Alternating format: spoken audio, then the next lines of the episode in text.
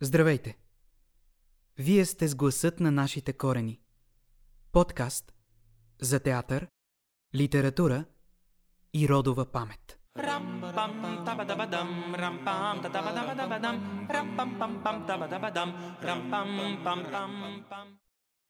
Фрагмента е рожба на новото време, новото изкуство. Аз казвам и нямам време да доказвам. Поезията е история, която читателят трябва да отключи, разгадае със собствения си естетически ключ. Там, където има стих, има стил. И обратното. Там, където има стил, има стих. Прозата не съществува. Стилът води до фрагмент. Фрагментът до синтез. Синтезът до стил. Стилът постига художествения ефект. Стил, синтез, фрагмент. Фрагмент, стил, изкуство. Логиката е анализ. Изкуството – синтез. Основата на фрагмента е асоциацията. Колкото по-далечна, толкова по-художествена. Слабата човешка чувствителност създава близки асоциации. Художникът, артистът, гледат на нещата не непосредствено, а опосредствено. През далечната асоциация и личната интуиция. Целта не са образите, а идеите. Образите са само символи, въплащаващи идеята. Отделни фрагменти, отделни образи, отделни елементи. Няма нищо. Нито дърво, нито кон, нито човек, нито къща. Само въздесъщата абстракция и силната човешка интуиция. Съвременното изкуство е тъмно. За тъмните души. Лишени от интуиция. Символът е асоциация, образ, създаден чрез асоциация. Богатата човешка чувствителност създава далечни, откъслечни, граничещи с абстракцията асоциативни елементи. Изкуство на алюзията, символизъм. Само във фрагмента може да бъде вложен, синтезиран смисълът на нещата, същностното на същността. Огненият змей, иконите спят, а мене, мамо, мене, мамо, змей люби, змей, стон, кръст, гроб, край. Остави ме. Остави ме. Остави ме. Змей огнен е моят любовник. Посред пламък и вихри грамовни. Змейове с бели жребци. Златни каляски змийци, с развени далече крила, при мен всяка вечер той идва. Ела, ела, ела. Притисни ме с безумни свирепи ръце до своята люспеста гръд от червени звезди, до своето зверско сърце, мокро, мокро в морова кръв. Вземи, вземи изгори ме, с плъмтящата стръв на своите целувки, гръбни ме от тук ти. Отлети, отнеси ме, далече, далече, далече, далече, зад гори, планини, тъмни бездни и гробища.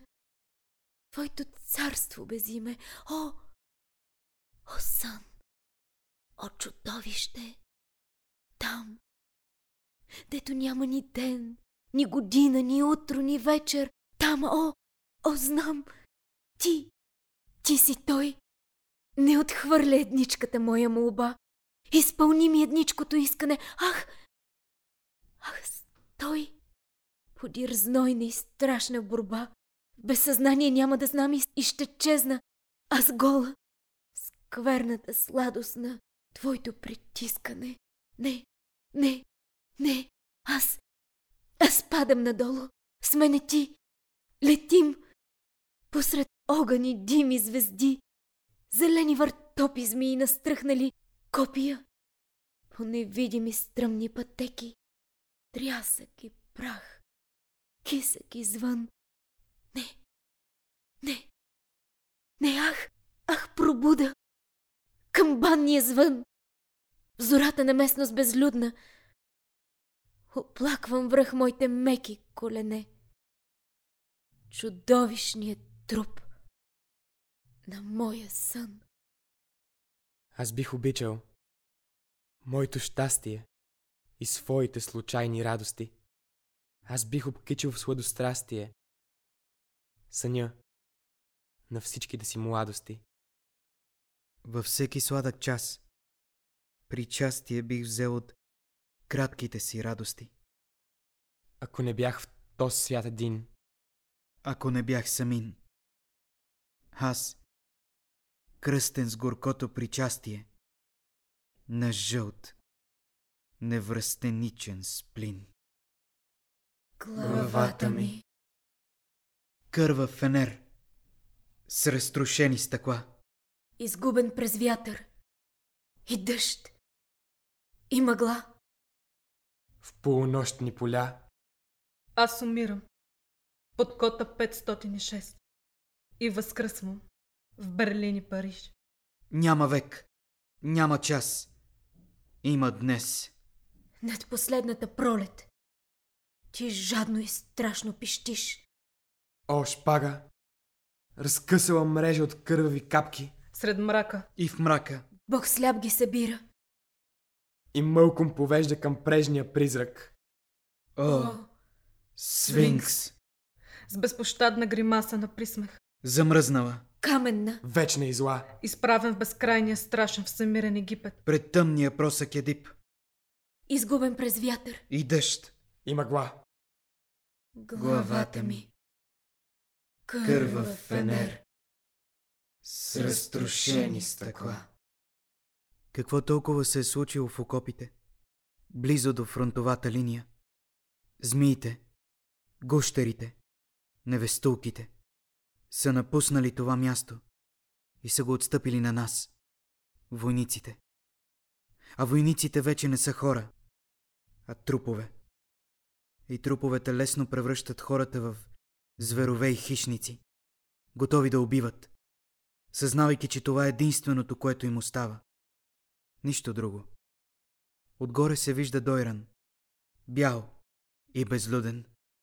Неговите нарове и смокини презряват и падат в самотата и тишината на градините.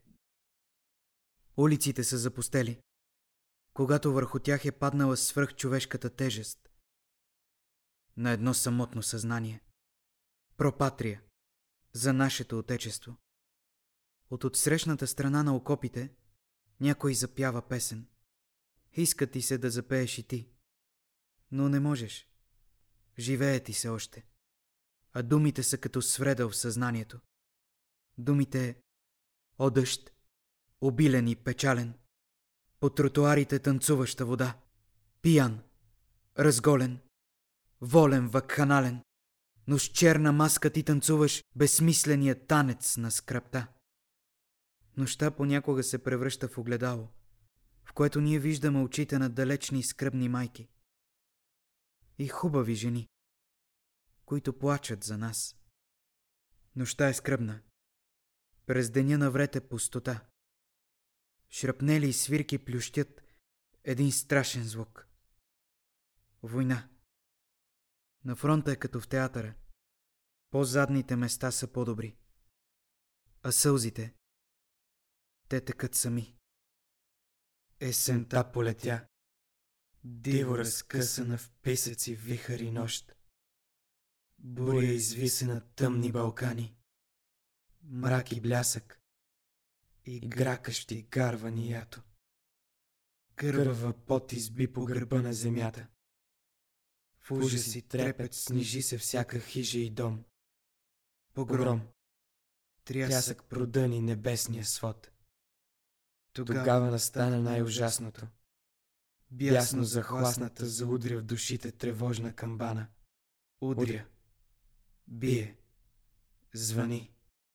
Нощта падна тъй ниско. Глухо и страшно заключена от всички страни. Смъртта, кървава вещица сгушена във всичките ъгли на мрака. И списка. И ето посяга, далеч навред из нощта. със своите сухи ръце, дълги, безкрайни, улавя и стиска зад всяка стена, по едно ужасено сърце.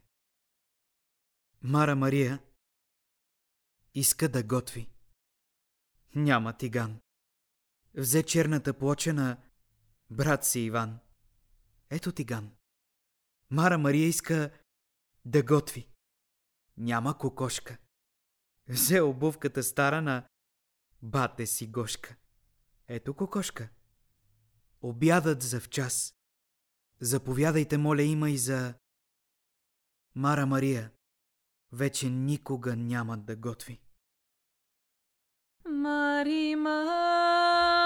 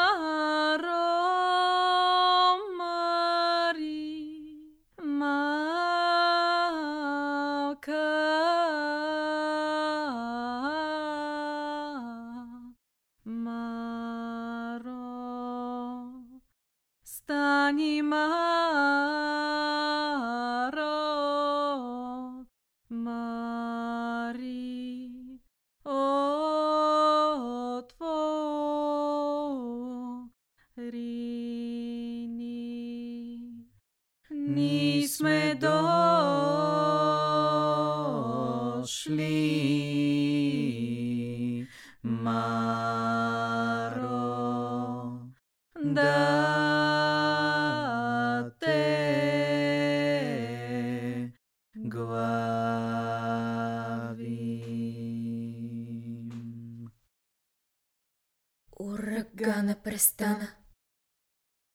Халата спря най-подир. Мир и тишина настана над цялата страна. Кървав на боговете курбан. Грозни прози. Жанр. Драма. Автор. Гео Милев. Господин Арк се качва по стълбата. Господин Барк слиза по стълбата. Господин Арк изважда револвер и застрелва господин Барк. Господин Барк изважда револвер и застрелва господин Арк. Всичко е тихо и спокойно. Минават пет минути. Чува се само шумът от улицата. Единственото доказателство, че има все още нещо живо. Господин Арк вади револвер и стреля. Господин Барк вади револвер и стреля. Стреля. Стреля. Стреля. Стреля. Стреля. Стреля! Бум! Господин Арк влюбено целува ръцете на усмихнатата госпожа Барк. Всичко е тихо и спокойно. Грозни прози. София. 11 януари 1918 година. Тате, с нощи и след много време получих писмо от вас, от което разбрах, че пак сте вдигнали някаква тревога. Тия тревоги около мене са ми вече толкова омръзнали, че ви забранявам да питате всички де съм. Дето съм, там съм. Гео Милев няма как да се затрие и да изчезне безследно. За коледа не можах да си дойда. Аз съм в болницата и няма къде другаде да ида. А и тук съм си добре. Пише и поезия, и проза. Вече мина и 13-та операция, а аз съм все така. Знаеш ли, хрумна ми един стих. Вече нямам очи. Вече нямам лице. О, гора! Моя черна сестра. И пътят пред мен се ви, горчиво обвит, от мъртвешка зора.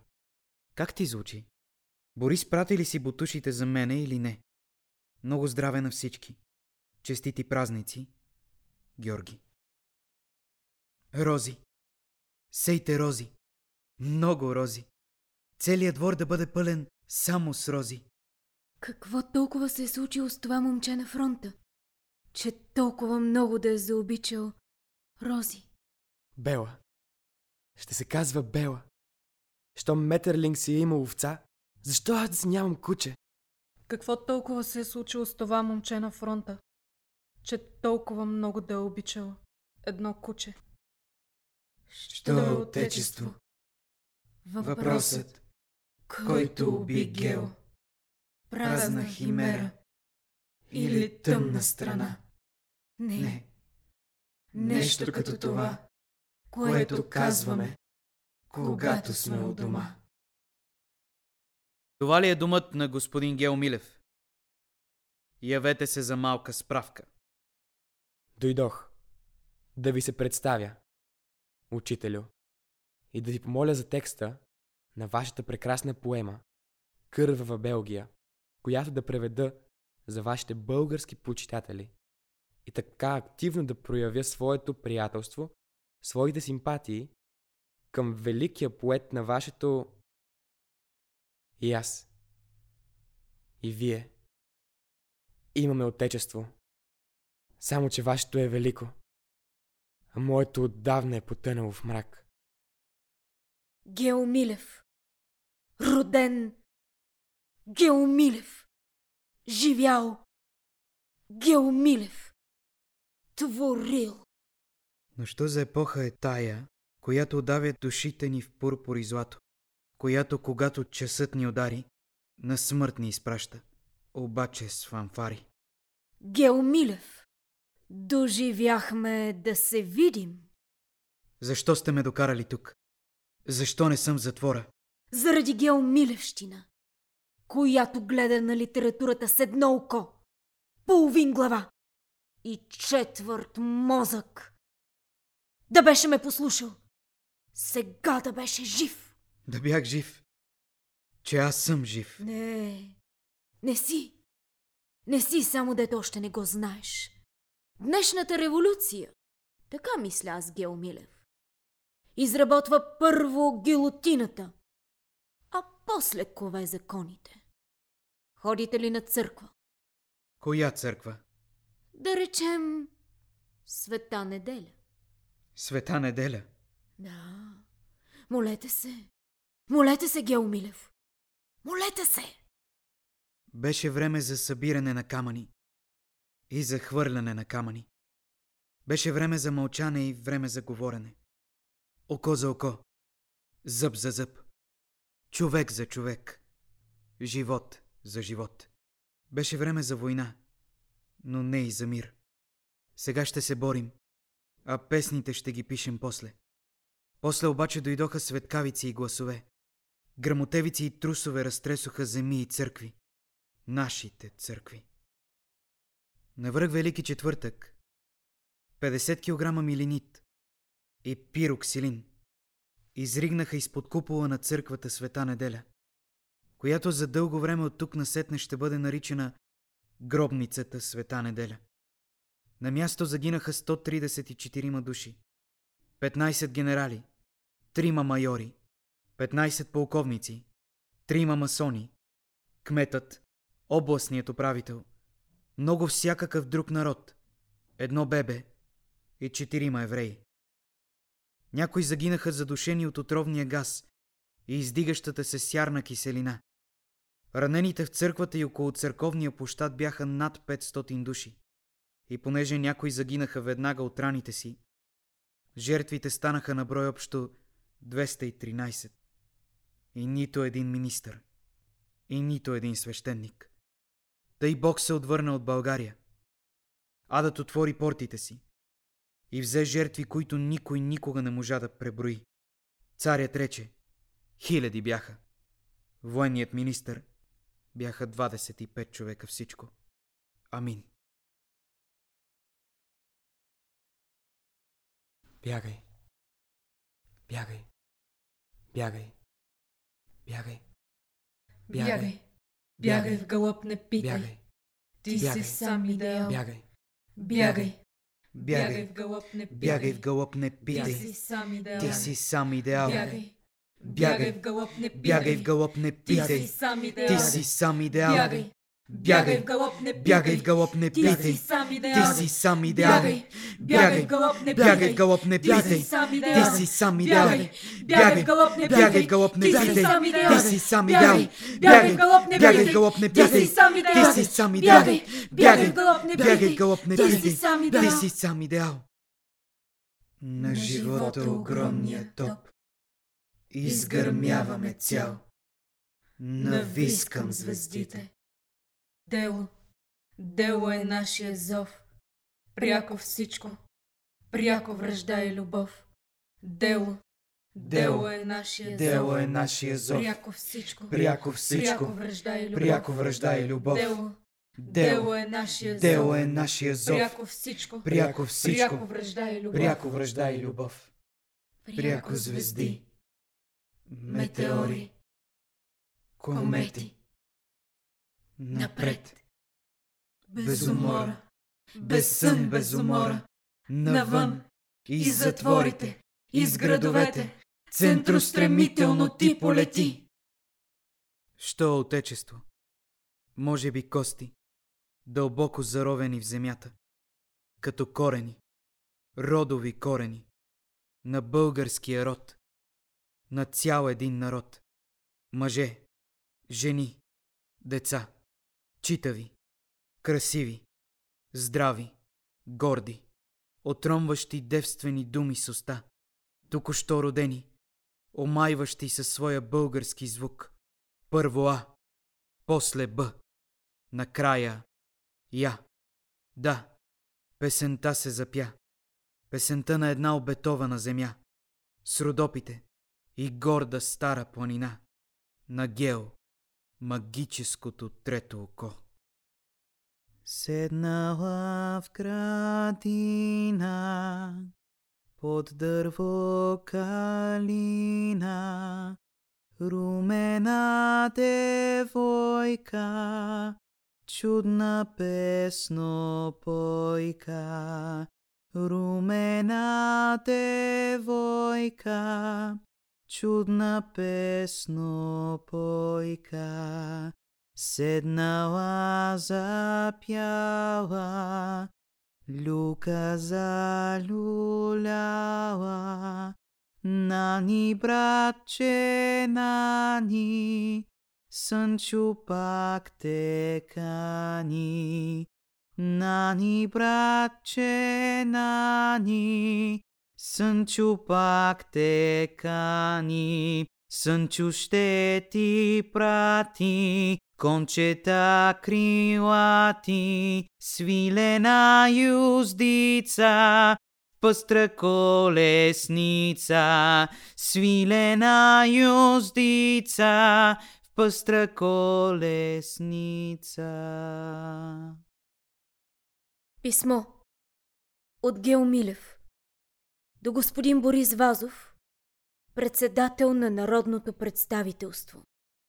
Всяко убийство, господин министър, има своите мотиви и своите цели. Какви бяха вашите мотиви? Какви бяха вашите цели? Убивайки брат си, чрез и през закона за защита на държавата – който иска от всеки българин да продаде своята чест, да заличи всяка правда, да не дръзваме дори да мислим за свобода.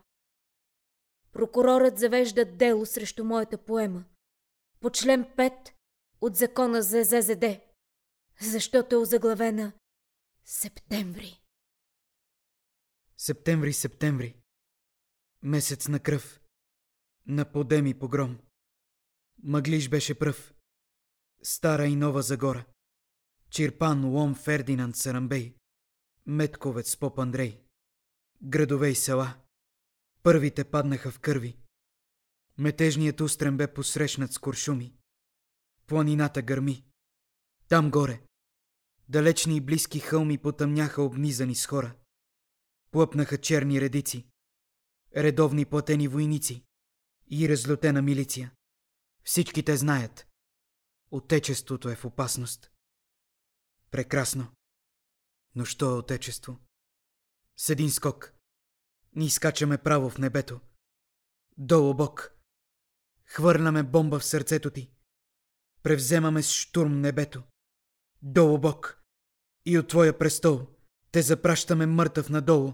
В дъм вселенските бездни, беззвездни, железни. Долу бок по небесните мостове, високи без край. С въжета и лостове ще снемем блаженния рай. Всичко писано от философи, поети, ще се сбъдне. Без Бог, без Господар. Септември ще бъде май. Човешкият живот ще бъде един безконечен възход. Нагоре, нагоре. Земята ще бъде рай. Ще бъде. Днес си говорим отново за Гео Милев, след като последния ни подкаст епизод беше отново по негов текст Септември. Само, че днешния епизод, що отечество въпросът, който би Гео Милев, съдържа текстове от неговите писма, от неговата детска поезия, от хора, които са писали за него. За мен винаги било интересно как при септември, например, когато е чистият текст, някак си виждаш един автор, с който е много трудно да се съизмериш. Когато това представление някак си успяваш да видиш сякаш вътрешния свят на автора. Всъщност виждаш, че Гел Милев е човек, като всички нас. И за мен е интересно къде са релациите между двете неща, как те се допират, раздалечават. Специално в Що е отечество, въпрос, който би Гео Милев, аз виждам много силна връзка с септември. Разбира се, например, ритъмът в едното представление е едно от основните средства, което се използва и е чистата поезия на Гео, но тук, чрез документалистиката, чрез автобиографичните факти, чрез детските му текстове, ние навлизаме много по-дълбоко в неговия вътрешен свят. Смятам, че е много важно хората да се запознават с вътрешния свят на авторите, които харесват, на артистите, които харесват, по този начин те могат да усетят много по-близко тяхното творчество, много по-близко до себе си. Да, ние точно това си говорихме с Мишо вчера, че наистина познаването на автора в неговата дори житейска цялост, а не само творческа, ни дава възможност за една много по-директна връзка с човека, който стои зад тези гигантски, гениални произведения. Техните тревоги, техните вълнения, думите му които той казва, прекрачвайки прага на къщата си в Стара Загора след войната, сейте рози, много рози, нека целият двор да бъде пълен с рози, отзвучават по необикновен начин. През тях вече четеме септември. Тоест, този подкаст ни дава възможност да открием великите класически автори в една човешка светлина. Някой намерил ли е отговор на въпроса, що е отечество? Защото поне за мен винаги, когато се задава, той е много интересен, че всъщност няма конкретен отговор. И въобще в текста на Геомиле в септември и в други текстове, той задава въпросите, но никога не дава отговорите. За мен винаги е било много интересно, например, релацията всеки да си спасява живота с а, начина по който тя стои в днешно време. Някакси актуалността на всяка една фраза, която той казва не вярваме вече в герои ни чужди, ни свои, задава един въпрос. Наистина ли до ден днешен няма точни отговор? Отговорът на въпроса, що е отечество, има много различни измерения. Когато съм в чужбина, за мен той е един. Предполагам, когато Гео Милев се е връщал от война, тогава е бил много по-различен. Сигурно е бил много по-тежък за него. Нали, Гео Милев е живял на Мария Луиза, той разказва как са го преследвали, пък как той е идвал, пък колко много се е карал. Гео Милев, нали, в моето съзнание е бил човек, който като каже, че това ще стане, няма някой, който да може да го спре това да стане. Ще си пробие целия път, ще вземе издателството, ще издаде вестника, ако ще някой да го чете, ако ще да не го чете. И ми е интересно каква представа създава Гео Милев за другите хора, нали, спрямо тяхната призма. Ти като каза няма кой да го спре, аз щях да ти влезна с контратеза, че, както виждаш, спряли се го. Обаче са го спряли само за малко. Защото дори самия факт, че ние в момента сме тук, мислим за него, вълнуваме се, значи наистина няма кой да го спре. И това са хората, които създават епохи. Преди и след Геомилев. Няма кой да го спре силата на... Не, дори не бих казал неговото перо или на неговия ум, на неговата идеативна платформа, на неговата концепция за живот е толкова голяма и толкова неизчерпаема. Той подкаст започва с част от манифеста му фрагмента. Ами, вижте колко актуално звучи този манифест днес. Как да бъде спрян този манифест? Значи той се появява на българския културен, социален, политически хоризонт и помита няколко поколения след това и кой знае още колко поколения след нас ще бъдат пометени от неговата нова идеативна вълна.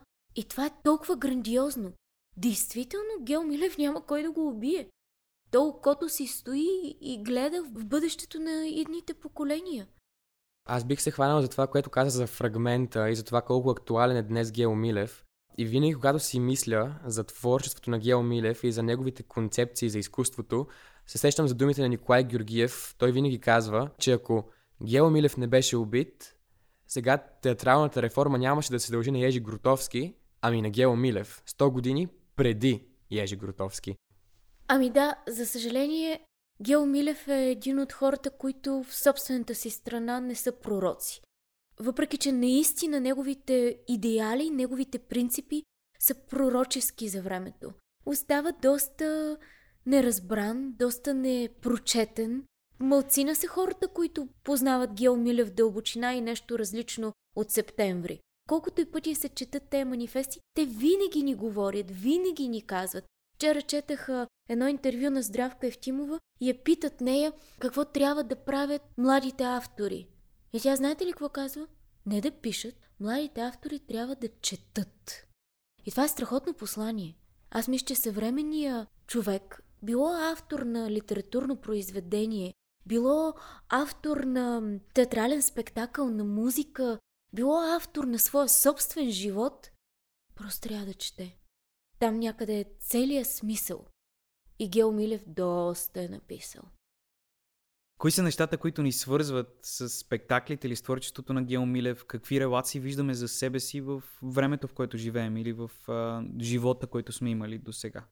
За мен ми, лично работата по представлението донесе много скъп и мил спомен и това е свързано с едната песен, която се пее. Помня, че едно време майка ми ме преспиваше с нея и нея бях чувала от години, така че беше наистина много приятна изненада да имам възможността да работя с песента. Отделно работата по Що отечество ми напомни за периода, в който всъщност изучавахме септември в училище и помня колко комплексно и трудно за възприемане ми се стори произведението тогава, защото то е такова в действителност. Не мога да спомена само, че е изключително тъжно и жалко това, че в момента септември вече не е в учебните програми. Сериозно не присъства септември в учебната програма? Mm-hmm. Добре, това е протестен епизод. Подкастът Гласът на нашите корени се осъществява с финансовата подкрепа по програма Европейски корпус за солидарност и Национален фонд култура.